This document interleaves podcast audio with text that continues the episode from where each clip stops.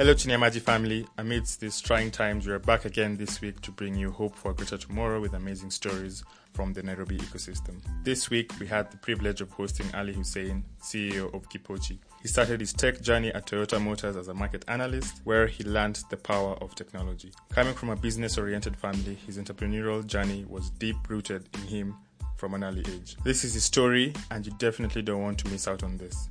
Enjoy the podcast. How you guys doing, Chini ya Maji family? This is your host Mark Karake. Super excited to to be bringing you yet another episode of the podcast. Uh, this is the second week of, I guess, what we would call trying times in the global landscape. Uh, this is uh, the second week when we are all holed up in our respective homes and working from home mode. So we are recording the podcast um, remotely, and I'm super excited for the guest that we have this week a gentleman who is not easy to to to pin down. Mr. Ali Hussein is on the podcast today. Ali, how are you doing? I'm doing great, Mark. Thank you so much for this invite. Uh, humbled to be Yeah, to be talking to you on this. yeah.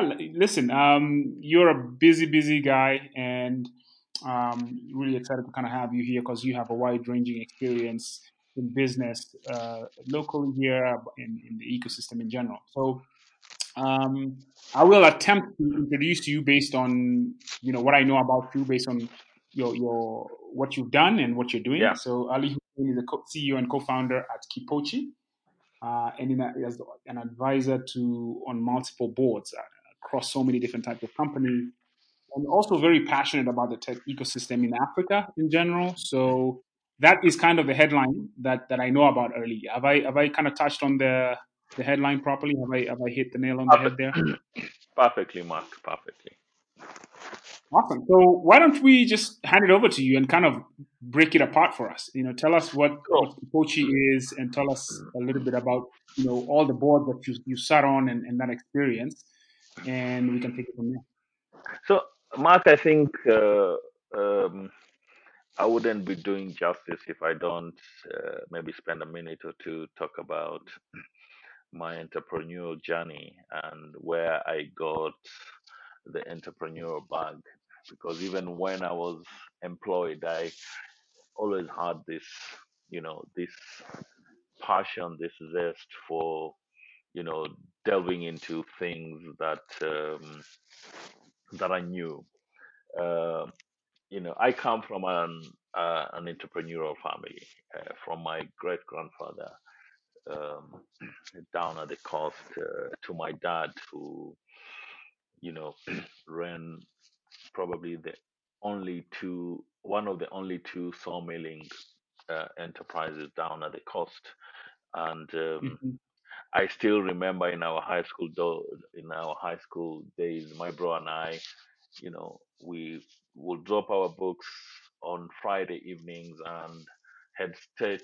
We used to live in Mombasa then, but the sawmill was in Kilifi. We'd drop our books on a Friday evening straight from school and get on a bus and head to Kilifi to spend, you know, to spend the weekend at the at the sawmill and at the farm, helping helping the old man run the business.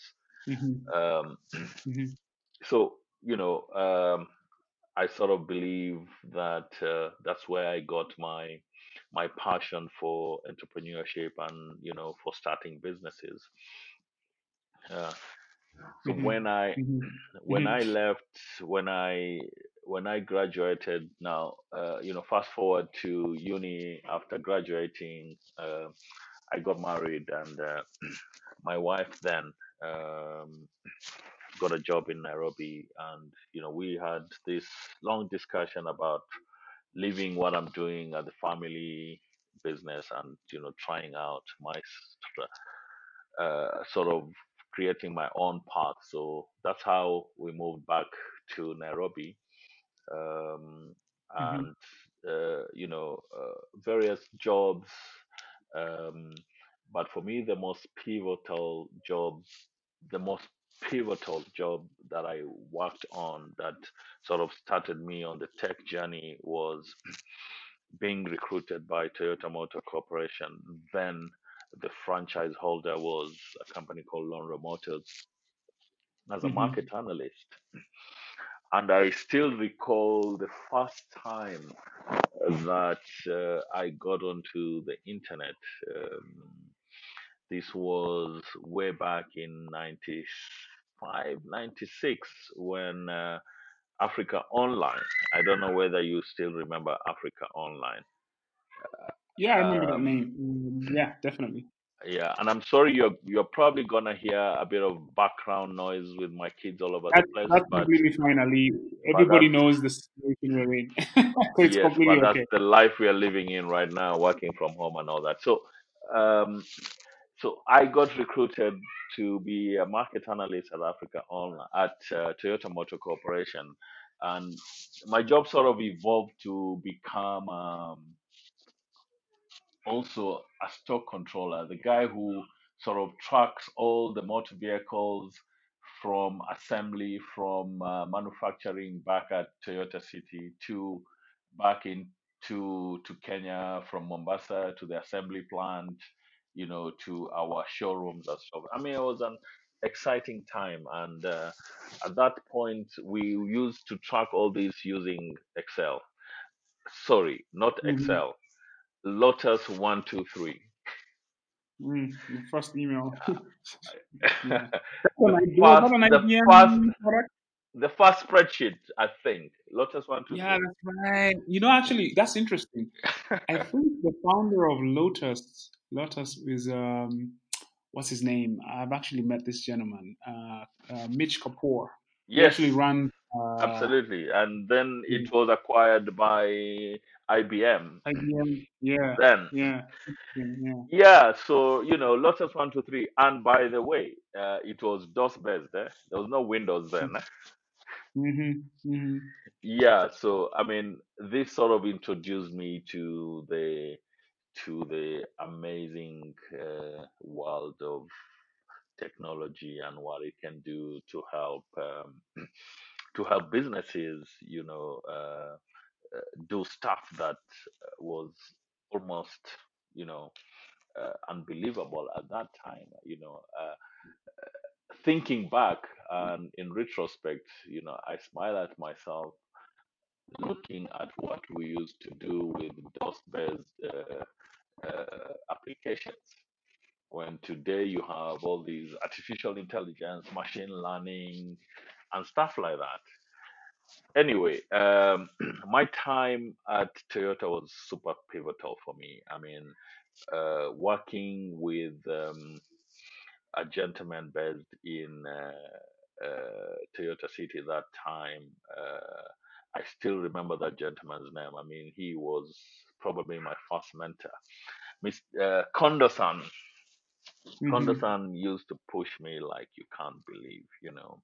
He would want those market analy- an- analysis Report, reports yeah? about the market in Kenya, new vehicles, used vehicles, parts. I mean, the working culture, you know, of making sure that you had your reports on time. And guess what? Uh, you know, I came from a background work uh, um in uni at KU when I, Kenyatta University, the first time I got introduced to computers, huge computers with floppy disks. And I tell you, Mark, the term Mm-hmm. floppy really meant floppy. right. you That, mu- know, that, you know those those seven inch things right. that you I have to remember be those. super careful. You have to be super careful about. Otherwise, you know, uh, they are so delicate. But you know, You that was the bend them and beginning. then the story is over. Absolutely, that was the beginning. So I really got my chops understanding work culture and uh, understanding the power of technology working with Toyota. Right. And then, question for uh, you, um, yeah, Ali. In in terms of, you know, you you you kind of given me some some given us some something to understand, you know, your your legacy or this where you're coming from, your genesis yeah, into the, yeah, the world of business and So yeah, you come from a sawmill background where your family was in business, and so maybe correct, that gave you an appreciation for business ownership. It correct. imparted in what what would you say were the key things that uh, coming from a business family may have given you. Uh, obviously, you don't have a control experiment where you didn't come. You know, you, that's all you know. But are you able to actually say, you know what, this is what this provided for me from a mindset perspective, or any any tools that uh, that you took into that you've, you've taken into your into your life to help you become who you are? I think for me, sorry about that. For me, one of my, I think the key take home for me, working with my dad and working at a family business, and then uh, you know transitioning to working at a major corporate like Toyota, is that I know this may sound a cliche, but um, there's no failure in life. There's only Mm-hmm. experiment. There's only experimentation and learning. Mm-hmm. you know the, the it only becomes failure when you stop learning and you stop trying Mm-hmm. and i think for me Mm-hmm. that is that is the most fundamental lesson i take from my ex, from my earlier experiences and that drives me up to today uh, you know i have let me ask you this. several yeah Let, let me ask you this. So that yeah that right- that topic right there is that perspective. I wouldn't say it's a very. It's, it's not the most popular perspective in in our in our part of the world. We are it's very not the risk most averse popular what uh, perspective. People don't necessarily hold that as a as a as a belief system in in our part of the world because we're a very risk averse society. You know, everybody's expected to do the education thing and then go and get a stable, steady job. And the idea is taking risk is, is to go and start your own thing. Um, people are very scared of failure. so Um, so mark here's the thing not everyone is an entrepreneur not everyone is a business person uh, there, there's a reason why there are far less business owners than employees. You know, you and there's no right or wrong around this question, Mark. Uh, you know, you you must you must you must be able to find to find what the equilibrium and what works best for you. And uh, you know, I also don't subscribe to the point of view that it's either or. You know, they are super successful entrepreneurs who have delved straight from uh, from uh, from university and the proverbial you know uh, dorm or garage startup uh, mentality and they have been successful. But let's be honest mark. Those are one in a billion. How many mark so zuckerbergs are there? Yeah, I, I how guess many from, from my, bill what I gates guess what I was referring to yes. Yeah, what what I'm kind of talking about in general is more the cultural mood or the zeitgeist, right? if you there's actually a very interesting um, documentary on on YouTube. You can find it that that mm, covers the Tel Aviv ecosystem uh, in mm, Israel. And one of the things I took away from that is mm, the notion that in their culture, mm, right, mm, taking risk is embraced. Culturally speaking, of course, not everybody's going to be an entrepreneur. That that's mm, true. mm, But there is this notion that what is the mood of the place? What is kind of like accepted, right, in society, right? If you take a risk and you fail, like you say, how do people respond to that around you? Or if you even start embarking on that journey, is there like even moral support? Do people actually get behind you, or are people kind of, you know what I'm saying? So, what I'm referring to is more of a cultural thing than an individual thing. I, I, Uh, I, I would, I would humbly sort of disagree a little bit on that because look, if you look, if you look at our, if you look at our culture, uh, and um, you know, if you zero in in the on the African culture, uh, have we been risk takers uh, historically, or have we been risk averse? I think we need sounds have an opinion there. so so so um, coming coming from my own i wouldn't i would like to not you know sort of uh, bring this issue out generally because sometimes we do forget even as kenyans as africans we have different cultures so i would like to maybe talk about my own background. You know, uh, from my own background as Swahilis, and by the way, you know, uh, that's my one of my pet uh, uh, peeves or pet subjects, which is not a uh, a subject of this conversation today. But uh, you know, you and I can have a, a drink, a coffee, uh, sometime, and we can talk about it. But the Swahili culture, the coastal culture, has hmm been one of entrepreneurship, has been one of trade. You know, uh, the Swahilis are have been pivotal for hundreds of years in terms of connecting Africa to the global trade. All right.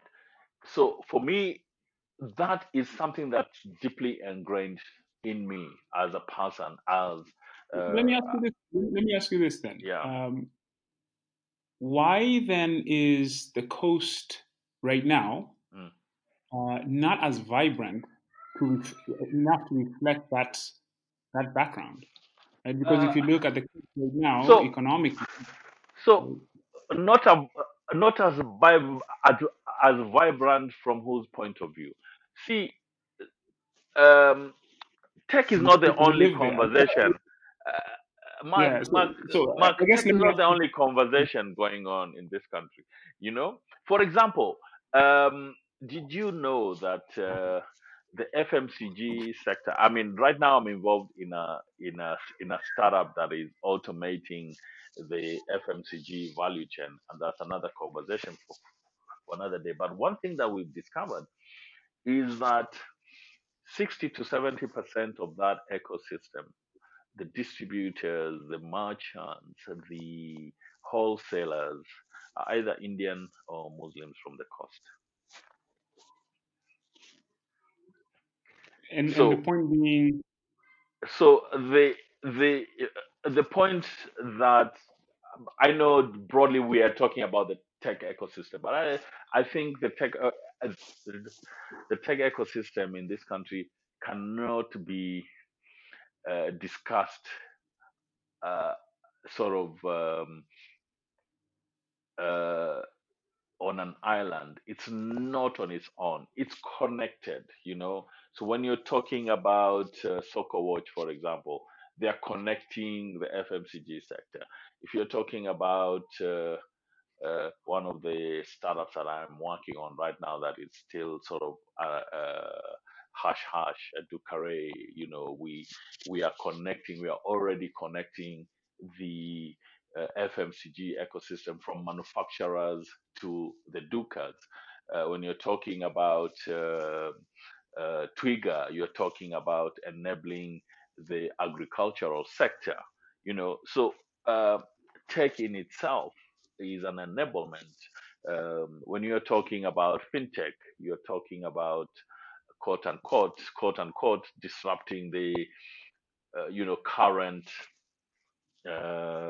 financial uh, services uh, players. So you tech in itself is not is, is not an end to itself. It is something that is used to connect dots across the economic uh, uh, landscape. Yeah, I, I have never had any other pers- perspective other than that. Um, Right. I would completely agree with you on that. Yeah. Um, I I guess so. Let's let's pivot and, and talk a little bit about your what you're Yeah. working on right now. So it says you're CEO and co-founder of Kipochi. So what do you guys do at Kipochi? So Kipochi basically is um, Kipochi was born out of my deep feelings that the financial services ecosystem uh, hasn't even scratched the surface to actually enable not just Kenyans, Africans to access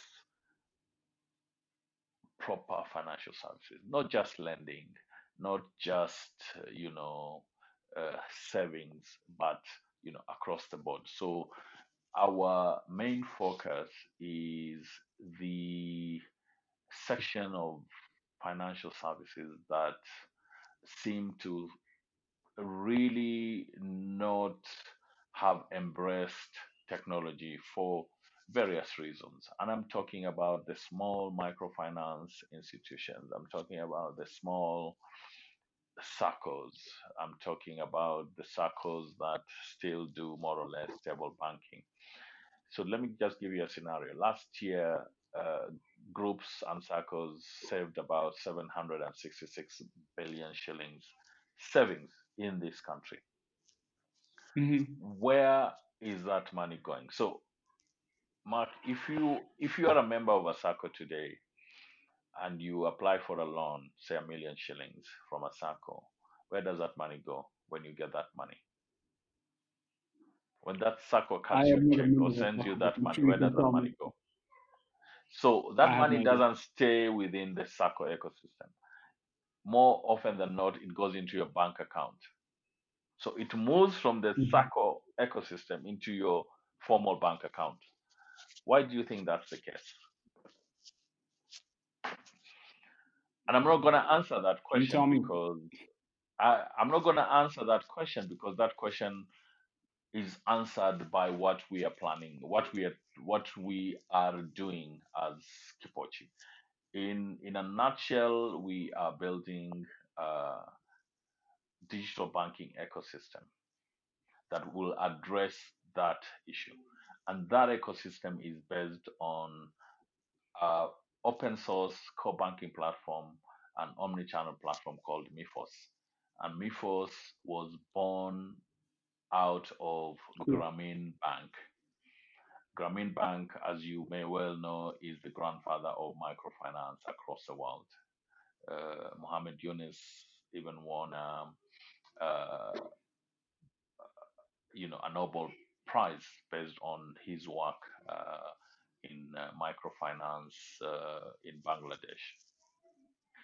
So we, I serve on the board of uh, MIFOS uh, as as a uh, you know as a, an advisor on the global board. And the more I delved into the conversation around MIFOS, the more I saw the need to ensure that we create an ecosystem. Remember, and I'm emphasizing ecosystem as opposed to platform because platform sort of alludes to ownership, to somebody owning something like, uh, you know, uh, the Google platform, the Google, uh, the Facebook platform. Uh, an ecosystem alludes to players coming in and playing on an equal playing field.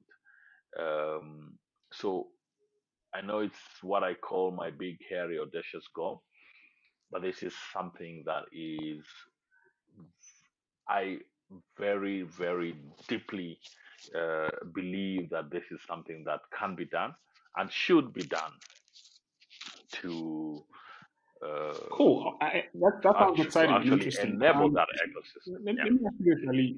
Just quick. yeah. Sorry, Mark, Yeah. So, quick question out around. You know, how would you? Yeah, I was just going to ask. So, how would you rate? Um, you know, Nairobi's uh, tech ecosystem's performance over the last ten years. right? Let's on a scale of one to 10, 10 being you know we've built many many many companies or you know that are successful and one being we're kind of maybe built one one or two how would you rate our the, the performance of the ecosystem over the last 10 15 years because you've been around you've seen it develop what would you score at the performance there I would uh, I would give it seven and a half. I would have given it. I would actually have given it ten, but uh, I'm I'm holding the seven. and a- I'm holding the seven and a half for for two main reasons. Uh, one of the reason, one of the key reasons, and this is something that is kind of controversial, but I don't mind delving into hmm controversy. And in this this particular issue is that we don't have enough local investors playing in this space. Okay, so hmm like I have had experience fundraising with local investors, and I have had I've been I've been successful in in a number of ways raising money locally. It's harder, but somebody must start doing it.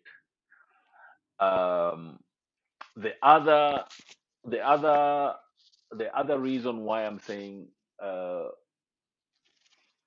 we need to do a lot more is how we engage with policy and regulator, policymakers and regulators. Um my deep conviction is that today disruption doesn't only come from competitors and technology. Disruption also comes in the form of policy and regulatory measures. There used to be that three things in life were a given life, taxes, and death. Please add the fourth one regulation. You cannot, you cannot get away from it. Uh, and hiding our heads in the sand and thinking that we can deal with regulators individually as entrepreneurs is really, really very sad. And that's the reason why I am at the forefront of uh, the Kenya FinTech Association, which is information. Uh, we currently have 60 members, 60 founding members. Uh, we are putting together our uh, basic documentation for um, application, but of course, the coronavirus has sort of put a put a break onto that. But we will revisit it immediately we get out of this out of this crisis, God willing. Um, so back to my scoring, seven and a half percent. I think we could do a lot more uh, with more local investors and more engagement with policymakers. You have seen the beating that the uh, so-called digital lenders in this country have taken from policymakers and regulators. But here is what people are not discussing, Mark. Did you Mhm. know? Did you know? And I am happy to be quoted on this 100 times. Did you know that 93% of all mobile lending comes from regulated entities, not the tellers and the branches? Did you know that? I'm sure you're going to tell tell us about it. Um, I, I'm not in the fintech space that deeply, So, so so, uh, yeah. so they, I'm sure you've been following the negative press that digital lending has been has been uh, has been given in this country. But uh, if the regulators and the policymakers took one look and looked at the empirical evidence of where the money is coming from from these lenders, they would have taken a step back and said, let's not throw the baby out with the bathwater. What are the interventions that need to be done?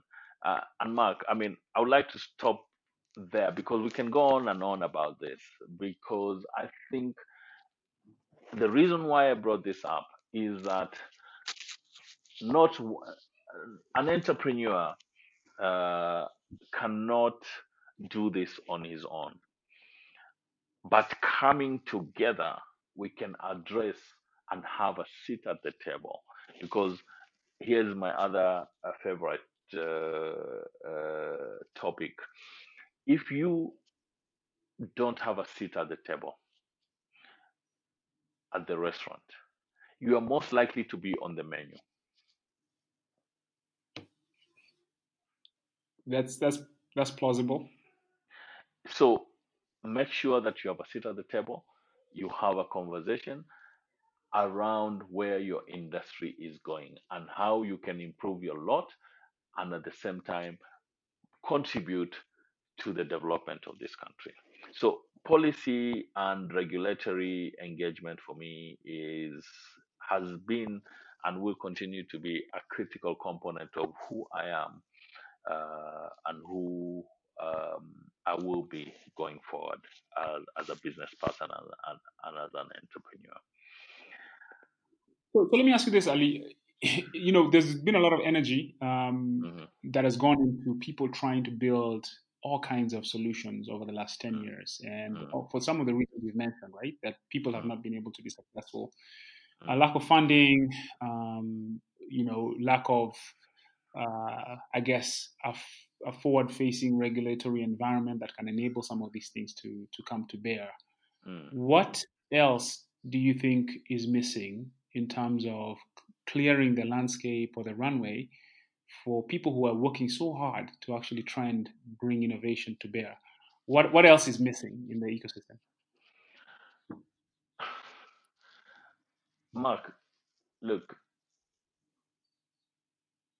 I think we need to sort of evolve our own way of looking at our ecosystem.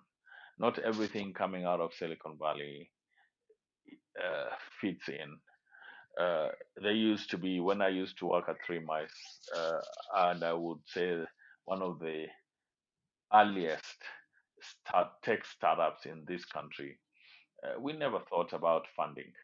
Let me tell you, Mark, the best, and I'm not saying this is right or wrong again, but I can tell you for free, the best funding that you can get is paying customers. What we today call traction. So even as we are hmm looking for funding, we must we must be able to to sort of ground our businesses in having a product or a service that people are actually paying for or are willing So at are you least telling to pay for. so would you say Sorry? that people have not been focused on that per se? Is that is that a problem people have had? Not focusing I don't on think I don't think we focused enough of it. I can tell you that um, there are startups or so-called uh, you know mid-sized companies in this country that you will probably never hear about in the technology space that have not received a single shilling in funding. For example, I I am an advisor in a mid-size uh, enterprise ERP uh, solution provider in this country that has a solid footing in the education sector. They have about 50 universities that run their ERP now. This is a company, Mark, that is not a systems integrator, is not a distributor for the big boys, uh, SAP, Microsoft, uh, you know, all the big ERP players, Oracle. They don't sell Oracle products. They don't sell Microsoft products. They don't sell SAP products. This is a company that owns its own IP, ERP for unit for educational institutions, and they're profitable, and they have been profitable for the five, six years now. And they are growing at a 30, 40% clip every year. And guess what? They have not received a single shilling from any VC, not in Kenya, not anywhere in the world. Those are the kind of businesses I love to hear about. Those are the kind of businesses I like to get involved in. You know, um, and I'm, I'm I'm not saying the sexy stuff, you know, of raising twenty million dollars, thirty million dollars, twenty million dollars is wrong. No, I'm not saying that. I, I'm I'm saying there is another side of the tech ecosystem, the tech startup in this country that nobody talks about, or at least most people don't talk about, right? This um, startup that I'm telling that uh, I have mentioned uh, in the FMCG that I'm also involved in uh, automating the FMCG space has seen in the last two years that we have been in operation has seen about maybe 200 million dollars plus pass through that ecosystem in so are they are they in in competitive with Turo transaction Foods? Is that sorry yeah. Are they competitive to Twiga Foods? Is that what, or or any of the other players who are entering that space? Um, I honestly, Mark, I don't want to pigeonhole ourselves uh, because we we believe, by the way, we have much better traction than these other players, but we don't talk about it. I, I Uh, like that.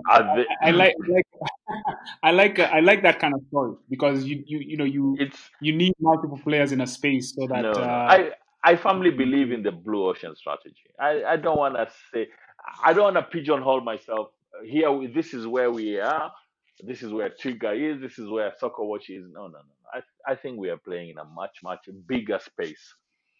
Uh, and I'll leave it at that because my partners probably wouldn't want me to talk more more than I've just said.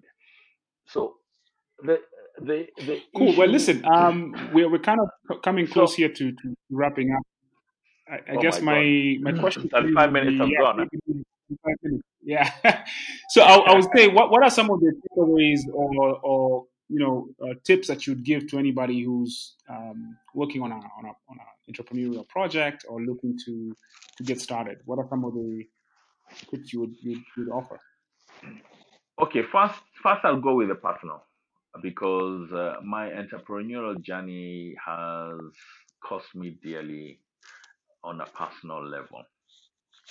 Mm, Uh, and I would say that if I don't pass on some of my learnings to people uh, who work in this ecosystem like myself, then what was the point of me going through these experiences? right. So, the choice of your life partner as an Mm, entrepreneur is probably more important than the choice of your business partner. Let me repeat this, Mark, because this is very important. mm, The choice of your life partner, who becomes or who you want to be your wife, your husband, or your partner at home, mhm. is probably more important than your the choice of your business partner or what we call your co-founder. So so let me ask you a question. Maybe you can give it a little bit more color there, right? am What I'm I'm what about to do that. But you know, I'm about to do that. See, Mark, Mhm. when you've come from coding or knocking on doors, looking for customers, uh, when you've come from a you know 12 hour day, your home needs to be your sanctuary. No question. no question about that. So if you are about to shut down and you are thinking twice about going home because your partner is going to ask, uh, Where's the milk today? Uh, what's going on? What the hell have you been doing? So, the reason why I'm saying this is very important. you know, we, we, we don't think about this small. We We don't talk about this stuff, we man. don't We don't talk about them. We think we think they're small, but they They're the huge. most they're the most fundamental thing. So before you uh, before you're entering this journey, before you think you're gonna be a superstar uh, CEO or entrepreneur, have a sit down with this person who is gonna be your partner and have a candid conversation. Right. And then you ask yourself, is this partner more important than my entrepreneurial journey? Because those are the hard questions you're going to have to ask yourself. There are too many broken relationships and broken marriages because of the journeys we take as entrepreneurs. Mm-hmm. And we That's don't we don't talk about them. We Right. don't talk about them. We don't talk about them enough. So for me, I think that's that is a lesson. Uh, it has cost me. I don't need hmm to go into more detail than that. Uh, uh, those lessons we must talk about. And by the way, we must have support groups to discuss these things. Yeah. Uh, the other thing Right. is, again, uh, failure. I hear people talking about failure is not an option. it's it's not a zero sum game, Mark. You will Mm. let me assure you, let me guarantee you, you will fail and you will fail again. But the question is, do you take it as failure or do you take it as lessons learned and moving it to the next iteration of your professional life, be it as an employee, be it as a as an entrepreneur? The other thing that is critical, Mark, is this is something that we a lot of us do in the space, but a- also a lot of us also don't do.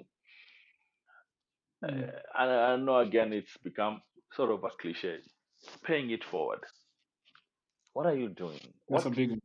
what percentage of your time are you taking to actually improve the lot or the space or the ecosystem that you work in? The analogy is very simple. If you have a multi-story super mansion and you you have it plunked in the middle of Kibera and you don't care about your environment or the people who live around you, guess what is going to happen very quickly? You're going to be on a Sunday enjoying your your uh, you know your grill with your friends, and all the nice smells around Kibera are going to be floating into your lawn, and you will most likely not be enjoying that grill or that drink with your friends. So take care of your environment around you. And then when I when I talk about the environment, I don't mean literally the environment. I mean the space. Have time for younger entrepreneurs. Have time for your people who you who you have you have employed or you are working with. Have time for your co-founders. Because after all, what is life without having the people you care about actually doing well with you when you're doing well? That's that's very true. And you know what? We'll we'll wrap it up with that, Ali. Um, those three lessons. You know, life partner is critical. Um, and then failure is not fatal; it's a lesson. And then finally, um, paying it forward, right? Yeah, Uh, yeah. being somebody with a big heart and remembering that, you know, uh, success is really, in my view, is measured by how many people's lives are better off because you lived. Uh, and you're only happy when you're giving when you're giving back. So uh, thank you so much for taking the time, Ali, to be here with us. Thanks, And Mark, for uh, inviting me for this chat. yeah, yeah, definitely. I think we should do it again when when we are when we can sit face to face and kind of really dig into some some some more um, war stories. I'm, I'm sure you have a ton. Happy to, Um, but yeah, yeah, yeah. Thanks for taking the time, Ali. All right, cheers, thanks.